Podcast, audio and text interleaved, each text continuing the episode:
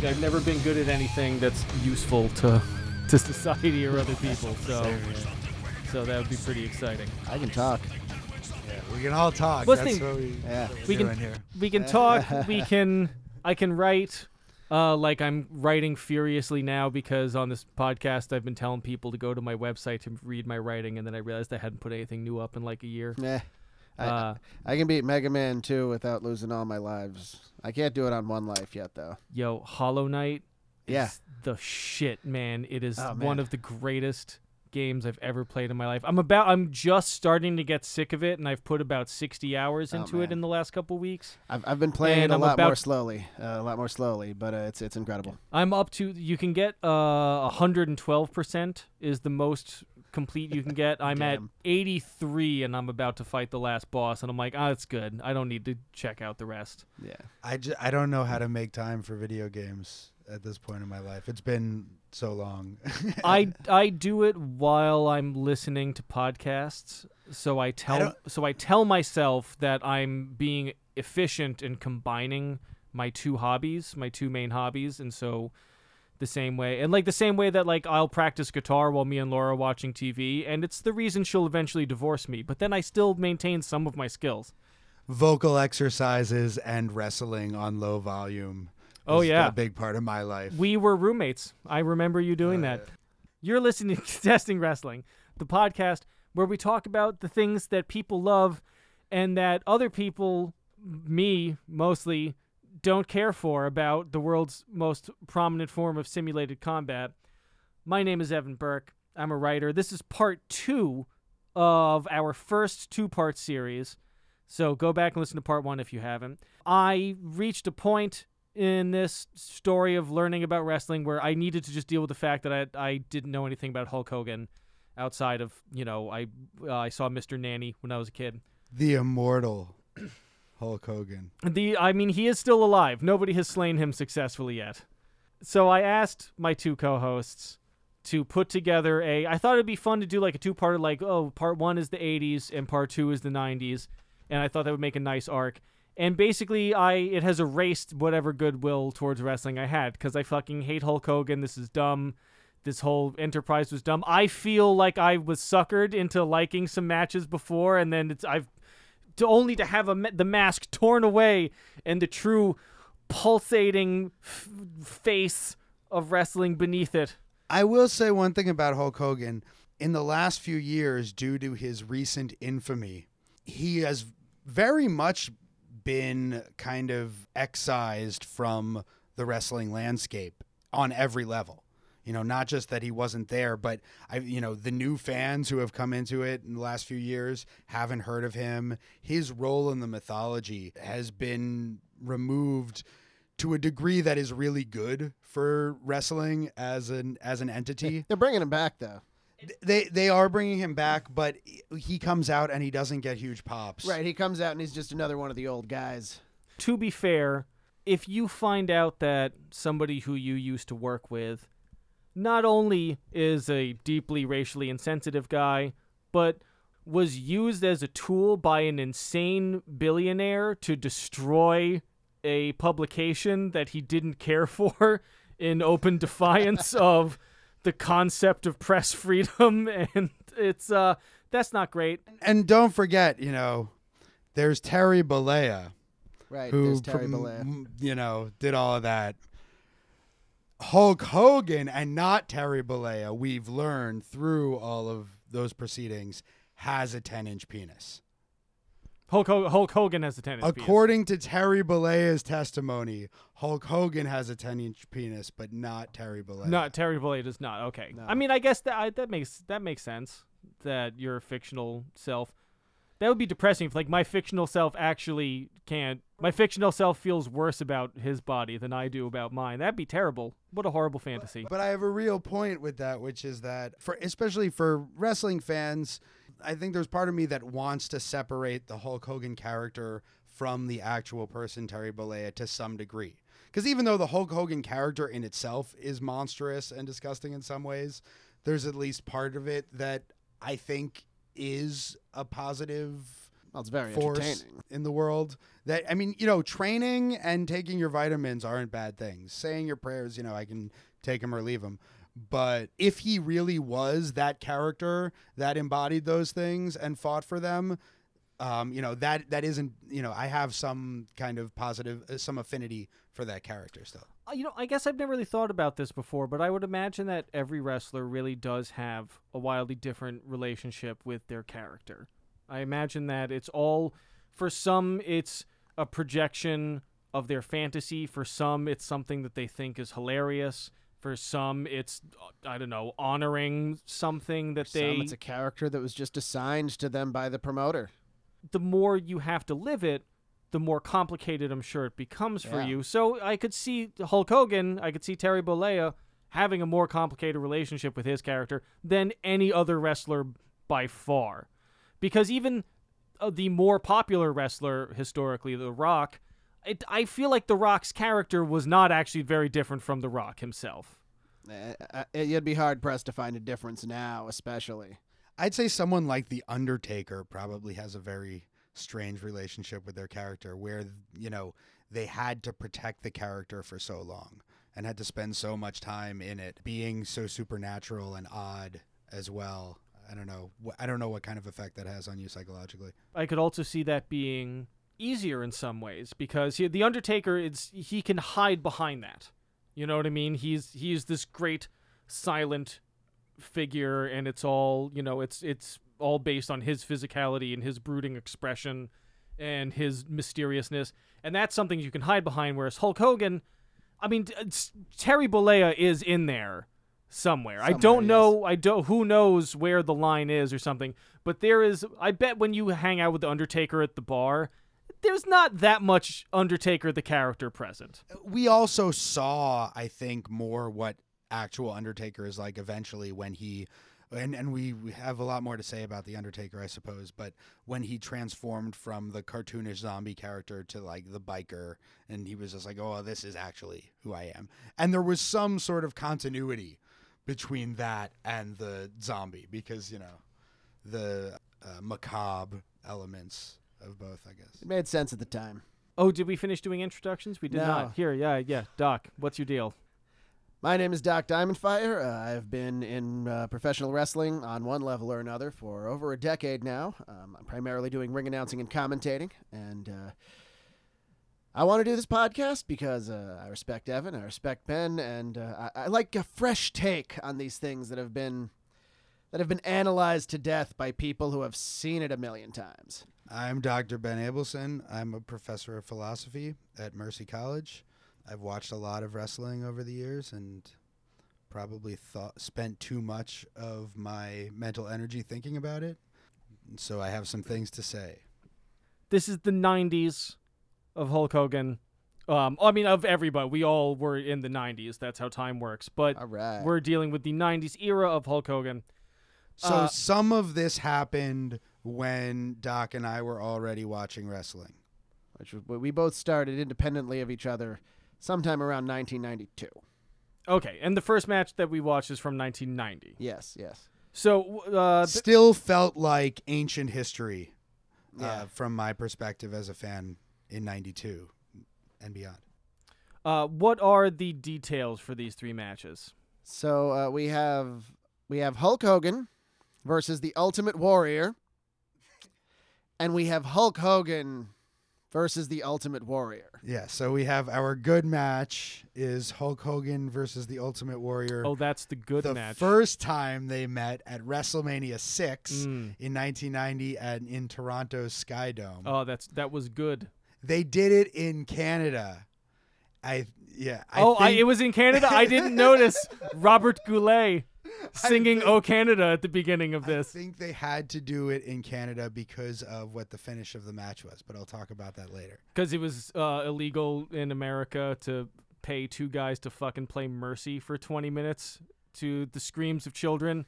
You could say that that match is a little slow, but if you look, uh, uh, the people were with them for every basic motion. No, I, I mean people were into it. Uh, Every basic motion. So we'll yeah, We'll we'll, get into fight it. about that in a little bit. yes. Then we wanted Evan to see um, the transition of Hogan from the babyface character to the heel that he played for the rest of the 90s from 96 on. Uh, so we watched the match from WCW Bash at the Beach 1996, uh, which started out as Randy Savage, Sting, and Lex Luger against the outsiders of Scott Hall and Kevin Nash and then their mysterious third man tag team partner who turns out to be Hogan. And then the promo after that, which is uh, very significant in wrestling history, establishing the New World Order of wrestling. And then our bad match is Hogan facing the Warrior for the second time, now eight years later, 1998. WCW Halloween Havoc. I will say for that match, the character of Hollywood Hogan makes so much more sense to me than the character of Hulk Hogan. Yeah. That as much as I still did not care for the actual wrestling in any of these matches, the last match was a breath of fresh air ah. because once he had been recontextualized as a villain for me, doing basically all the same shit he always did, just a little bit worse, I f- it resonated in a sense where I was like, yes, I can dig my teeth into this villain. Whereas in the earlier the earlier matches, the stuff from the 80s, like it's very threatening. He's very threatening for a good guy. I get that it was the 80s and we were like, you know, Rambo was a hero, even though like especially I don't know if it happened in the movie, but in the book, I mean, he's just shooting cops. Like and then which I mean is, you know, There's a book. Rambo is based on a book. The first Rambo is actually based on a book. Yeah. Um First blood. but um and I so and it's and he's just like I don't know horrifying and angry and like and it, it makes sense once he is a villain, right? Yeah, no, totally. It's um, amazing that they had Bobby Heenan on commentary for the heel turn because Heenan's like, "What have I been telling you all these years?" You know, he's always said Hogan's a fraud and you know, he doesn't actually believe any of the stuff he preaches and he, he's actually the bad guy and he's a hypocrite and this and that and then he showed that that was the case. He proved Heenan right. He did. It's did. amazing. So I'm going to talk about cultural appropriation twice during this uh, episode. Uh, my first point is that I think that culturally, if you look back through media, um, white people stole the idea to have a nice butt from J Lo in 1998, right? And because if you look, no nobody, there were no nice butts in the 80s. Nobody had a nice butt in the 80s. And watching all the 80s wrestling, I was expecting to see some nice butts, and I'm like, did were, were was nobody doing squats? Was this all because like they had leg machines that somehow didn't activate the glutes? I don't know what's going on, right? But then this last match, I'm like, oh shit, like Hogan, you can actually kind of see Hulk Hogan's ass for the first time in a way that was, you know, where it was like a little more shapely. And then I looked it up, and this match did take place four months after the release of Out of Sight. Oh, there you go. So my theory is still is still holding. I cannot contest your theory, except to say that I think if you look before the 80s and like the Vince and Hogan era of wrestlers, you'll probably see bodies that are more like uh, Human even- shaped. and like evenly strong throughout. Whereas you know in that particular era, they were all very you know top heavy and show had like a very you know like The show largest muscles arms in the world, as Hogan Yeah. repeatedly Rather says. than useful Really brings muscles. that up a lot. yeah. Uh, in the context of matches with guys who are larger than him, and I, I He's He no- has it's nothing 24 confident. inch Yeah. pythons. He he always claimed that, and like you'd see over his career, his arms get bigger and smaller depending on what shape he was in. They were always 24 inches. He uh, in 1994 when he went to WCW, he uh, toned down a lot and he got really skinny. He lost like 50 pounds or something like that. And then he ended up when he turned heel, he toned up again. He bulked right He back bulked up. up, uh, yeah. He bulked down to do movies. You know, And also, and he did. Yeah, it seems like oh, this is a good thing for a guy who's aging, you know, to Yeah. do. But he still had a few more years where he needed to be on top and Oh, needed he- to have those. He bulked right back up to pythons. 300 pounds as soon as uh, as soon as it became profitable for him to look like a cartoon villain again. so all right. The first match, Uh, Hogan Warrior, yeah. I knew that there was a guy called the Ultimate Warrior. Yeah. That is the extent of the knowledge I had about this man. So it starts, and like I try not to read up on any of this before we get here so I can ask you questions and shit. But I, uh, I, I had, I had to go to the Ultimate Warrior's wi- Wikipedia page and learn something about him because I'm like, so here's the second place where we're to talk about the concept of cultural appropriation, uh, which isn't the only reason that I hate this guy, but I, like he comes out and it's like a child's idiot version of uh, of a Native American, right? That's what he's going for. I- would Kind say of. so. Kind of, anyway. Really, he was just a giant, muscular uh, steroid freak who painted his face and Well, screamed yeah. incoherently, He looks and it was great he looks like until he started wrestling. it takes him 10 minutes to get to a point not 10 minutes i guess towards the end of the match i feel like he looks like he has come to really regret making such an energetic character Yeah, because he has to go around pumping his fists He has and to collecting run spiritual that energy incredibly long distance to the ring. He's totally blown up by the time he gets Yeah. there. I'm Yeah. sure. Like, how could you not be? and he's too large like once again he's another guy who is too huge to really move very smoothly here's here's how I like to put the Ultimate Warrior in context. Like if Hulk Hogan is the embodiment of like the the neon '80s up till that point, uh, the Ultimate Warrior is the human embodiment of that little period right at the end where they take the the the neon uh, everything and just start slapping a bunch of other crap on it to make it shinier and whir louder and like you put on 3D glasses and it shows something else. Ultimately, there's not much soul behind all of that, but it was the logical conclusion to everything that had happened before, which is why, as a good guy, Warrior started getting bigger reactions than Hogan, and Vince noticed, and they were like, okay, maybe we can do this as the big passing of the torch match between Hogan and Warrior, and it worked very well. I see why you don't like it. It's very slow. You don't like slow matches. Now, and I will say once again, like I said last episode, despise the actual wrestling here. Hate the style. Hate. Uh, I feel like I can extrapolate a personal hatred for everybody involved. Promos, amazing. Oh, you could watch Promos- Ultimate Warrior promos all day. I could watch. Seriously, like I was blown away. He shoves the guy aside and s- says, "You're nothing but a normal." right. And instantly, I'm like, okay, there This is is a baby face, by the way. Yeah. They're both they're both good guys. And but that was the attitude at the time. I had to say, like, I, as much as it's a cobbled together racist caricature, he also has a mythology. He clearly has a mythology and a a language and a, and a whole like system of belief that once again is like a thin, shallow puddle, but it's wide. I can tell he's got some things he's put. He clearly really believes this. Oh yes. And then later on in life, he went on to be a homophobic Tony, Ro- a more homophobic Tony Robbins. He died mysteriously, right? So he finally mended ties with the WWE after being at odds with them for many years. The relationship between them was so bad that the WWE actually put out a DVD called The Self Destruction of the Ultimate Warrior that was basically just a hit piece. They got everybody to say the worst shit they could possibly say about him. Whoa. so the question was, how did Warrior die? So it was a hit piece. They filmed a hitman Vin- killing him. That's what I. And I no. was right in episode one. He is a professional murderer. no, but No, uh, you, you are you are not Bret. Um, You are correct to start there, though. I'm sorry. So, Go on. Yeah, so then the warrior he finally they uh, made good made peace. Vince and the warrior. Warrior comes in. They put him in the Hall of Fame.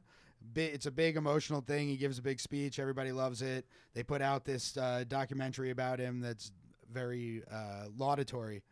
Then um, he comes out on Monday Night Raw the next night, gives an even more emotional speech, um, and then goes to the airport and dies, like Yeah, at collapses on ho- the way to the airport. On the way to his hotel, I believe, and And like he dies dead. like that night. Uh, prob. I don't think they released the very specifics. Probably of a heart attack, something like that. I. It seems like there is a point at which, like, you should try to r stay in shape as you get older. Yeah. there's an ocean of scientific evidence to suggest that regular exercise is good for as long as you can physically do it. Uh, but it there's got to be a point at which staying that ripped and like and not and not just ripped like bulky because it's not like he's shredded. Yeah. He is just he is a big dude. He once again like I can see the bodybuilding influence here. Oh, very the- much. in the poses, in the way they fight, in just the way he carries himself. He seemed to take way worse care of himself than even Hogan that entire time. Like you can see the difference between their bodies in the 1990 match and the 1998 match. Like Hogan had like bulked down and then bulked up, but he still looks like pretty solid. Um, the Warrior, his skin looks like it's crumbling in a weird way. He looks like he both did more steroids and more cocaine. Yeah, I, Yeah, I believe. I that. wouldn't. I wouldn't doubt it. I mean, Like, I guess maybe he's one of those guys that's just naturally got that kind of like manic, aggressive, violent energy. oh sure, But, Uh, I mean, um, th- he was in there. That's for sure. But uh, and I mean, I can't tell you exactly how many drugs he did over what period of time. But you know, he wasn't taking Why care of then? himself. Why are you you could tell- here? Well, I, to, to, to lend my to lend my expertise on the general subject. I need Uh, charts. Should drugs charts. Good luck. I don't think they kept the records of all that kind of stuff.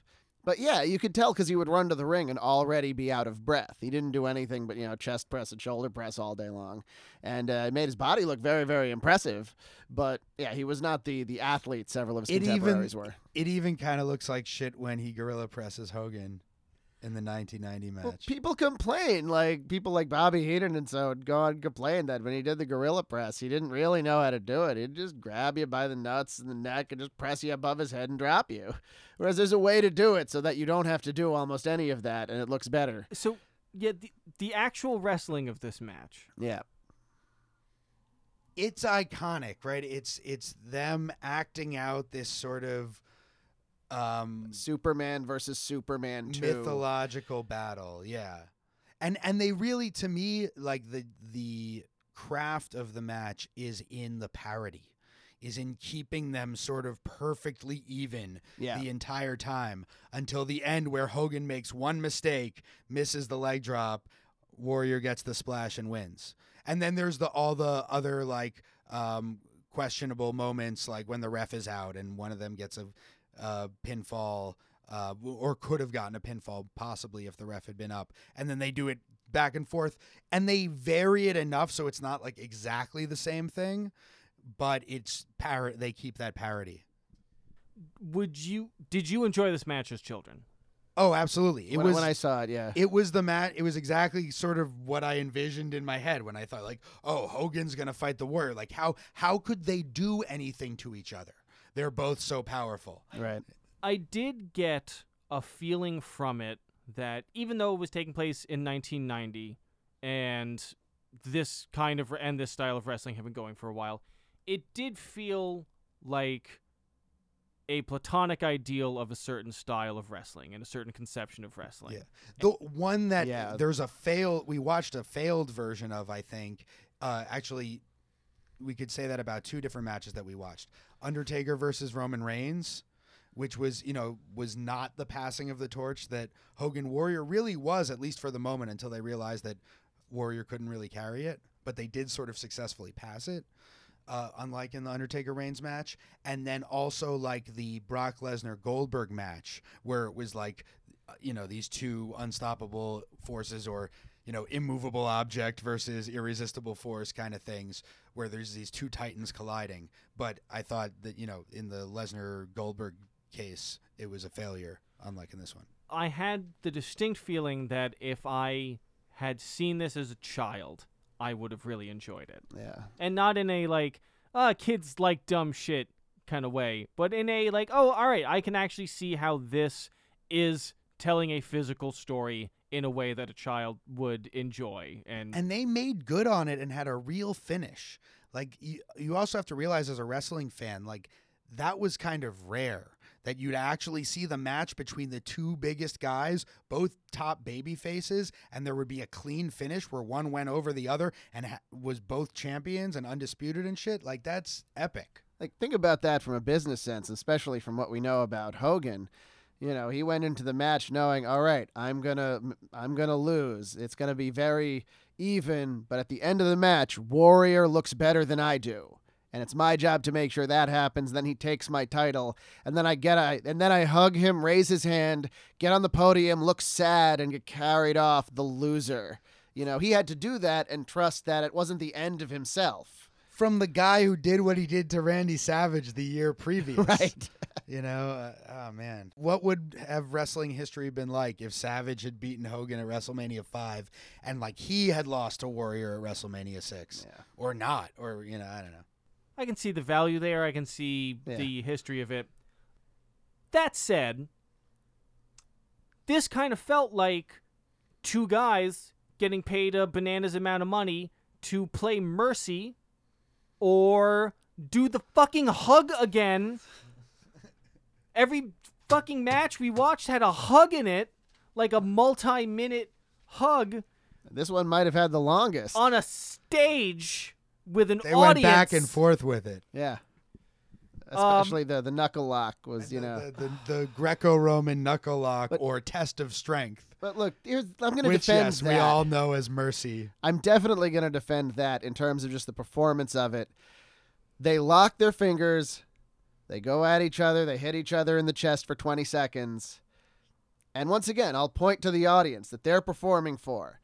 When Ho- when it becomes clear that Hogan drops to one knee, 60,000 people are on their feet. Like, Yeah. oh my God, Hulk Hogan just dropped to his knees. This guy is on top of him. And by the way, neither of these guys are falling on their heads. Neither of these guys are breaking their necks. Think about it you like know. it's Thanos versus Galactus, and instead of just being locked with their knuckles, they have like energy beams that they're holding each other off with. You know what I mean? They're still they're not doing anything more really. Um, that's how it felt as a fan. You know.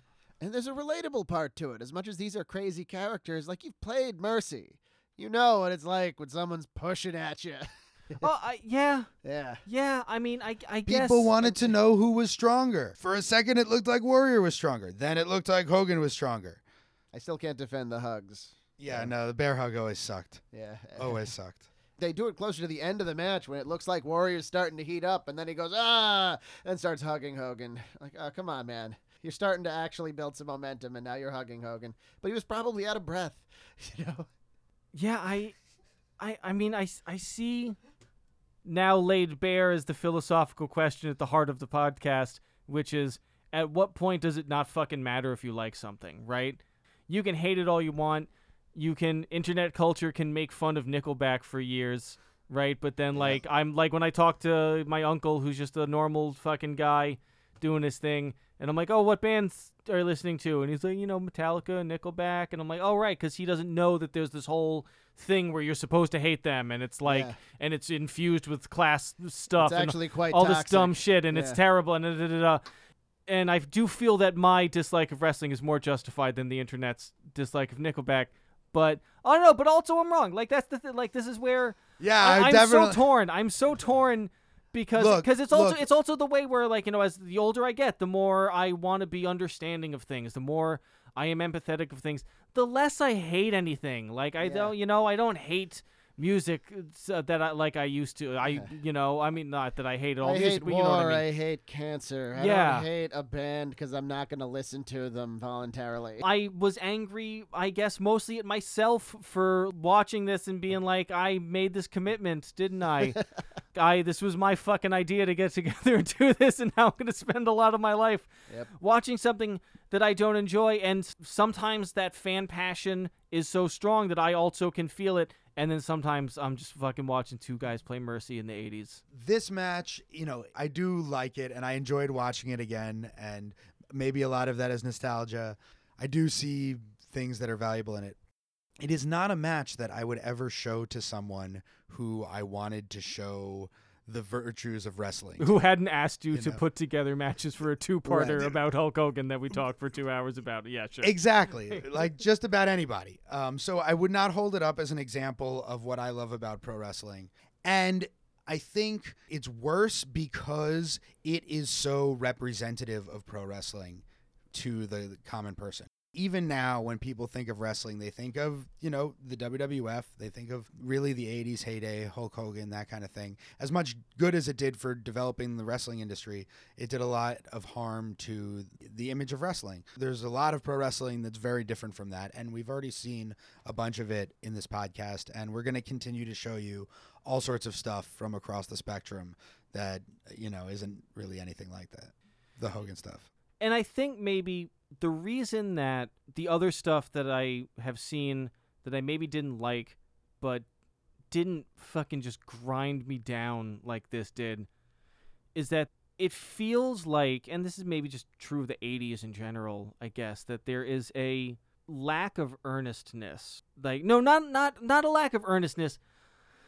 Like, It's I a guess a, a lack it's a naivete in a certain way. I think a, like a naivete that is an artificiality i think um from the performers where even if they are very passionate about it it's i guess it's still it's so much artifice it's so artificial and I, I feel like it was a lot easier in a sense. Like there, these industries weren't quite as competitive. If you had a big bodybuilder body or whatever, you could just kind of do it. In rock and roll, if you like just could play guitar and buy, you know, wear cool looking clothes or whatever, you could kind of start a band that was successful. If you were a stand up comic and you're just willing to go on the road with a set, like you could just kind of do it. So people weren't so focused on like, oh, I gotta grind, I gotta grind, I gotta hustle, I gotta really train and work really hard to be better than everybody in these like sort of skillful ways. It was more like, how can I just be make myself as big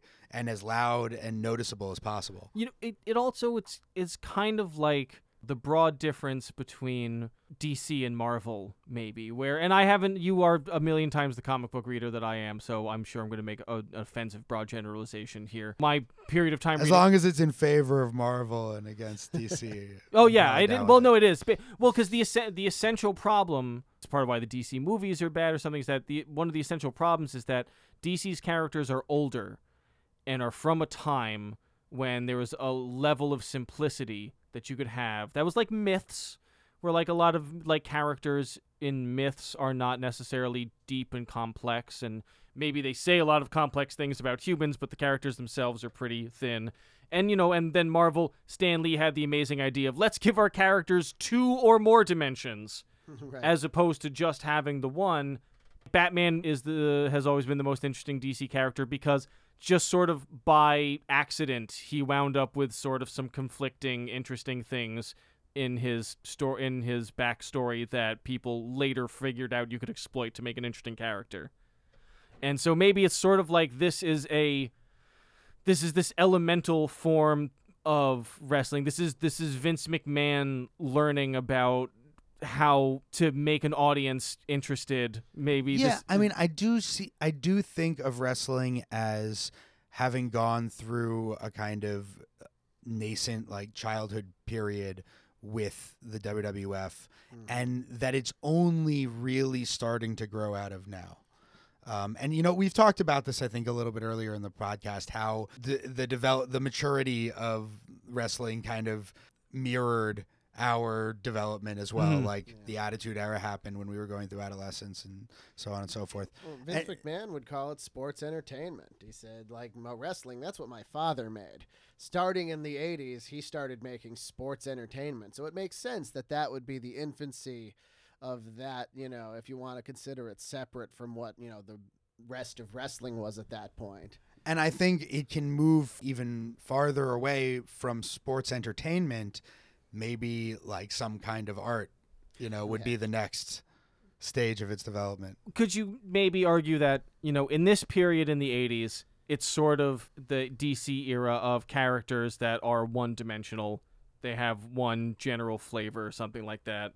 And then wrestling was stuck in the 80s for about 16 years right? The wrestling 80s lasted about 16 years. Then wrestling finally enters the 90s sometime in the late 90s Yeah. and we enter the era of two character traits. You've got anti-hero, like actual anti-heroes Yeah. for the first time. You've got old characters you used to love turning into heels all of a sudden. Yeah. You've got well, I mean that had happened before obviously, but like it, there there was perhaps an effort to have a new dimension of characters and then wrestling was stuck in the 90s for another 16 one years. of the big things that happened during that period that we should talk about especially for this episode was the I guess fourth wall breaking kind of thing that started happening. You started to see more of like the backstage and the lines started to blur between like the self-contained wrestling worlds and reality.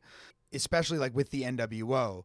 WCW was selling the NWO as if it was an infiltration from the WWF. Uh, that had been planned years in advance, and it was Hogan, and now it was Scott Hall and Kevin Nash. So they were playing with the borders of reality in ways that they hadn't. WWF and WCW would largely ignore each other's existence when they were competing before this. WWF, especially, would never want to acknowledge that there was any wrestling that didn't exist that they didn't put together. And they know that you, know, you could acknowledge that they were, but like even when established wrestlers would come in from outside, they'd usually give them a new name and a new gimmick and not reference almost anything they'd ever done. Uh, this isn't wasn't a hard and fast rule, but most of the time, and that's what made it so interesting when you know Scott Hall and Kevin Nash showed up in WCW, and Scott Hall's first, you know, he just he debuts by coming in through the audience during a match. He just gets in the ring, and the people in the ring act like this, like they just leave. They don't attack him. They don't acknowledge him. They're just like, uh, and they just go. And he gets the microphone and he says, You know who I am, but you don't know why I'm here. And that was a revolution in and of itself. And within a month or two, they had this match where they needed a third guy. And after Hall and Nash, who were two of the biggest stars in the WWF at the time, left, people were thinking, well, who could the third person be? Is it another person from the WWF? There were a few people that, like, it could have been. I just wanted to riff off something that Doc was saying about the sort of rules, the like unspoken rules in wrestling and like how the promotions relate to each other. They wouldn't mention each other. You know, they don't you don't say people's real names, right? They're all sort of implied by kayfabe and by the fact that it's a sort of fictional enterprise. But that's part of what promoters do to sort of mess with the fans and play with their disbelief and like try to get you to think, oh, well, maybe this kind of thing is real by sort of breaking one of those unspoken rules. And the rules are so ironclad enough that they feel like, you know, absolute laws to a fan. So any kind of transgression of them feels sort of dangerous and, you know, and unpredictable. So when Hogan comes out, it's presumed, at least supposedly presumed, that he's there to fight Hall and Nash. He'd been the top good guy in WCW for a few years, almost since he had left the WWF. He, there were a few months there where he actually wasn't wrestling. Um, and then he turns on WCW, and it made sense. He wasn't the same superstar in WCW that he was in the WWF. A lot of the hardcore WCW fans who pointedly watched that company for years because they didn't like Hulk Hogan and they didn't like the WWF cartoon wrestling. Didn't le- accept Hulk Hogan coming in, bringing in all his friends, and Beating the Flair. now, right? Beating Ric Flair, who's somebody we've talked about very little on this show, and we're gonna have to get to at some point. And he comes in and he just turns on WCW. And then he cuts that immortal promo where, yeah, he talks about real life. He says, you know, Ted Turner promised me movies and a lot of money, and he I don't think he's delivered. So I'm the show now. I actually I had a, I had a question about that. Yeah. So at what point, um, like what year did Vince start coming out as I'm also I'm Vince McMahon, the owner of WWF? Late 97, What and On when television, and when yes. did this happen? mid 96. So all that stuff with Vince and the screw job and Yeah. Austin and stuff is WWF desperately trying to survive when WCW is beating them in the ratings because of the NWO.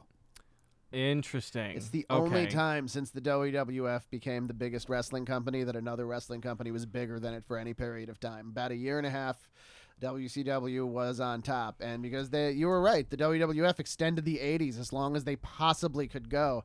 And when WCW brought itself into the 90s with some more interesting storytelling, everybody just flocked to them. when he starts addressing Ted Turner, like aside from the obvious Marxist undertones, Yeah. I really was impressed by. I was like, oh, this is the first time. Like this must be where Vince finally realized there can be no greater villain than the guy who owns the goddamn network. Well, actually, so Hogan calls him billionaire Ted and says a couple of other things. He calls Mean Gene Okerlund Scheme Gene. I think Scott Hall did.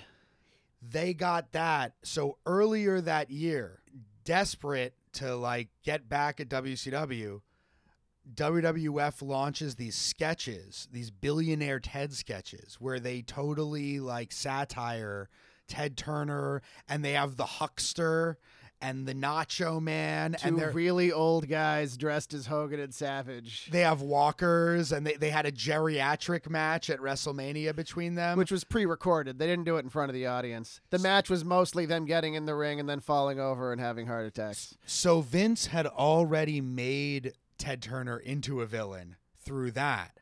And the fact that Hogan was referencing WWF content, referencing WCW content, it was just, yeah, the war was fucking on. So it seems like the fourth wall breaking. It seems like wrestling exposed itself as meta and took advantage of that relatively quickly in a relatively short period And of time. by the way, the progenitor of all of that was ECW. Really, with uh, Brian Pillman, who we, we're going to have to talk about a while ago, his like leaving. we are going to have to go into the past and Brian talk about him. Pillman, who we're going to have to talk about sometime in the future.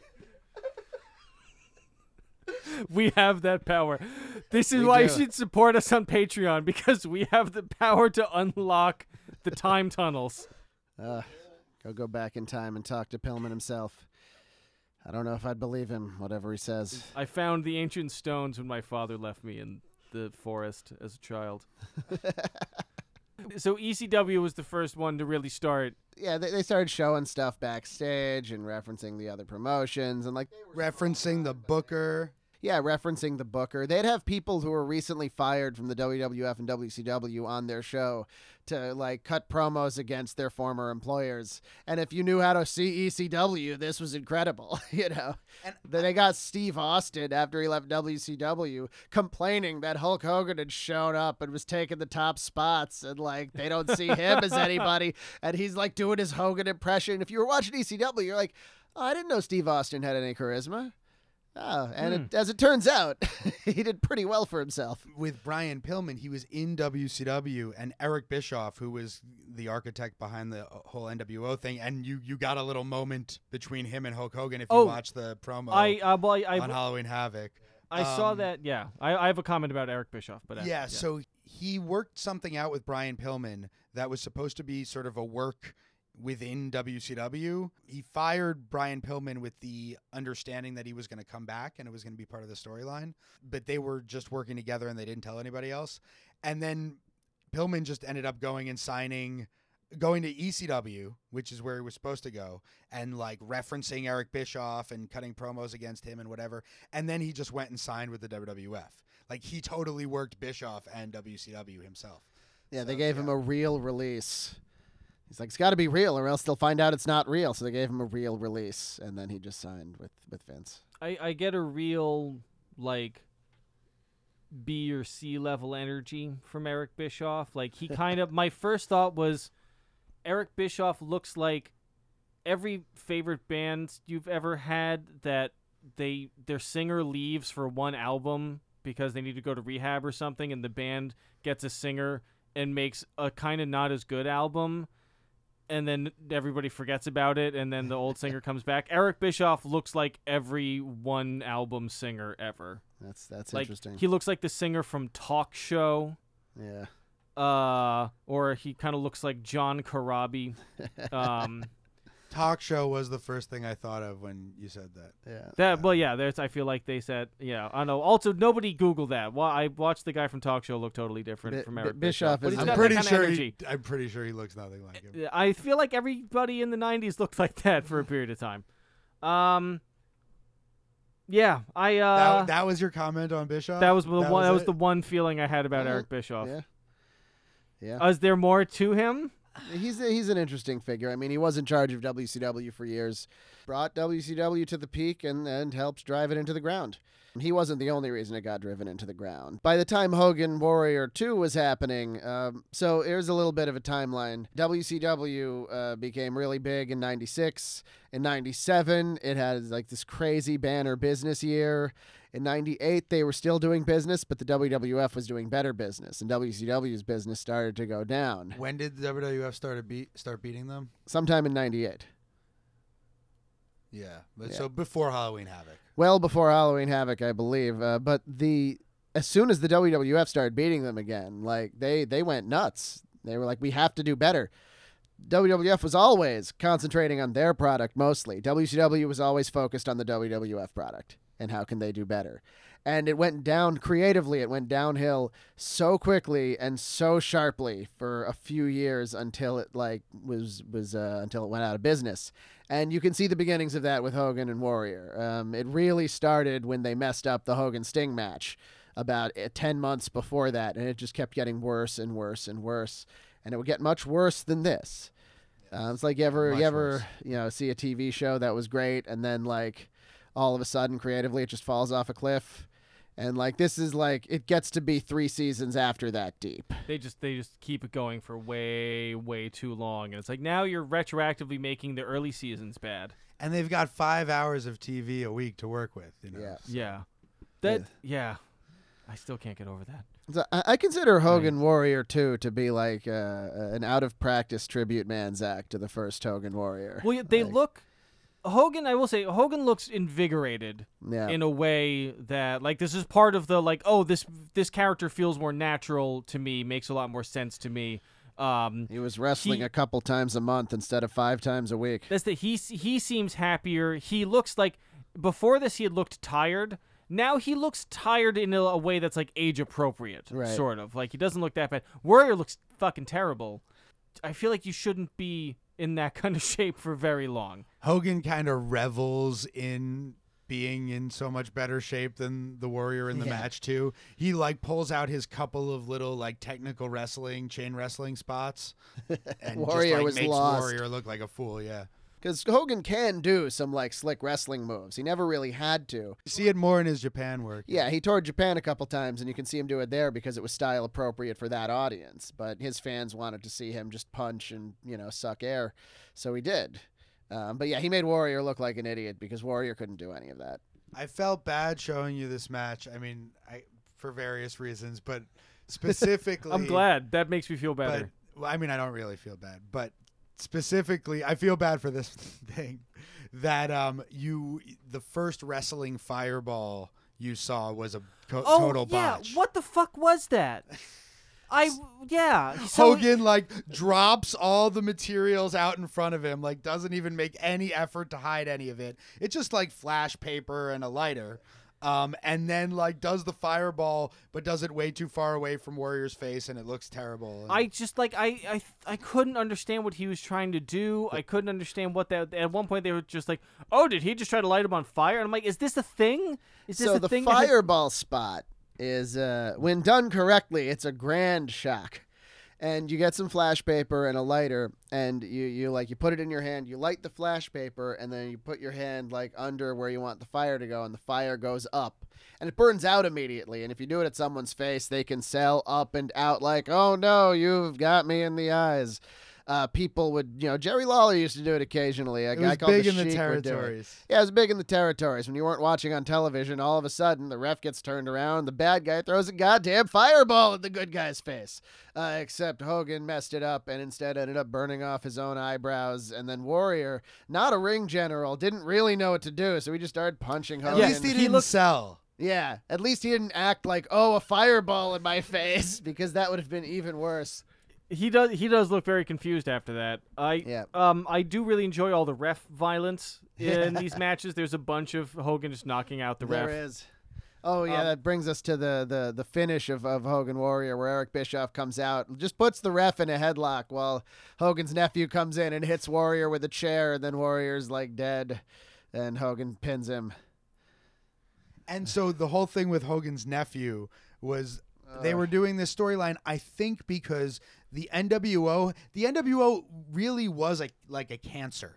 Like it kept growing, they kept adding members, and it became so bloated that it like didn't really mean anything. And then the storyline was that they won. Like NWO had Basically, because Bischoff turned out to be a member of the NWO and he was the guy in charge. So then they were just in charge.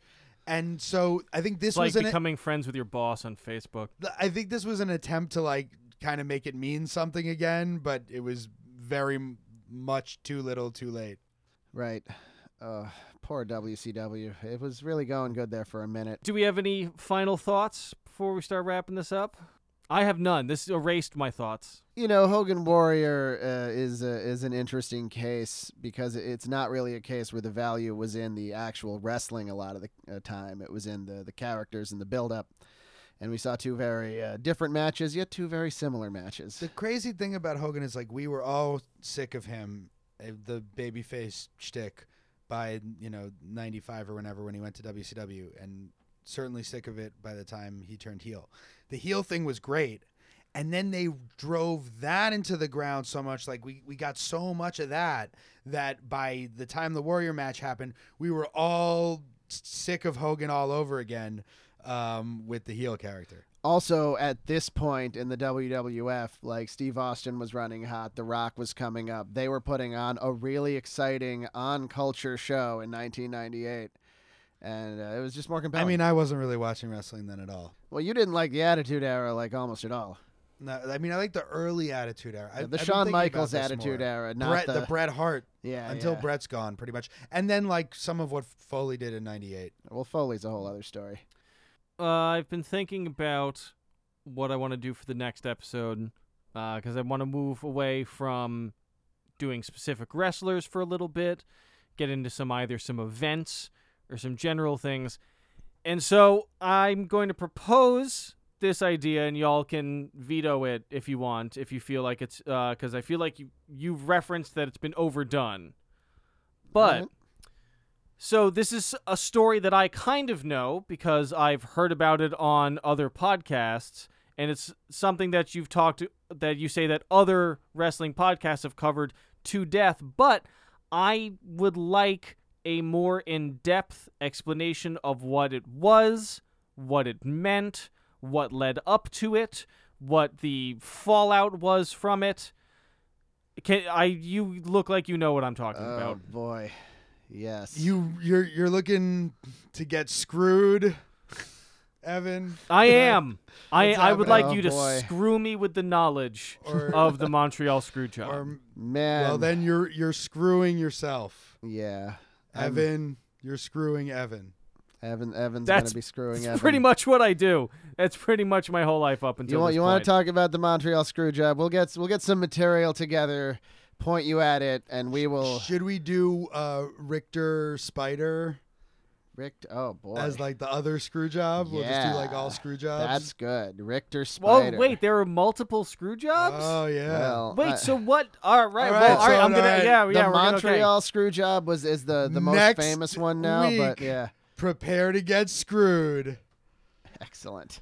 Uh, this has been contesting wrestling. You should follow us on Twitter at contestingw. You should go to our Patreon, patreon.com slash contesting wrestling. You if you give us five bucks a month, you get all kinds of premium content, uh, like watch alongs, bonus episodes, that kind of stuff. Um, or you can give us a dollar a month and uh, just be awesome, and we'll love you for that. And you don't get access to the free stuff, but you get our appreciation. And eventually, if we can quit our day jobs, uh, you'll have a way better podcast and more content. Yes, please give us money. Yeah. The more money you give us, the better this show will be. And uh, you can check out my writing at evanburke.biz. Follow me on all social media at evanburke, etc. And uh, once again, my name is Doc Diamondfire. Follow me on Twitter at Dr. Diamondfire. That's at Dr. Diamondfire. Uh, I'm available for bookings for, you know, ring announcing, commentary, and even wrestling. So follow me and at me, and I'll see you at the shows. I have been and continue to be Dr. Ben Abelson. You can follow me at ScribeBen on Instagram or Twitter. All right. Thank you. This has been Contesting Wrestling.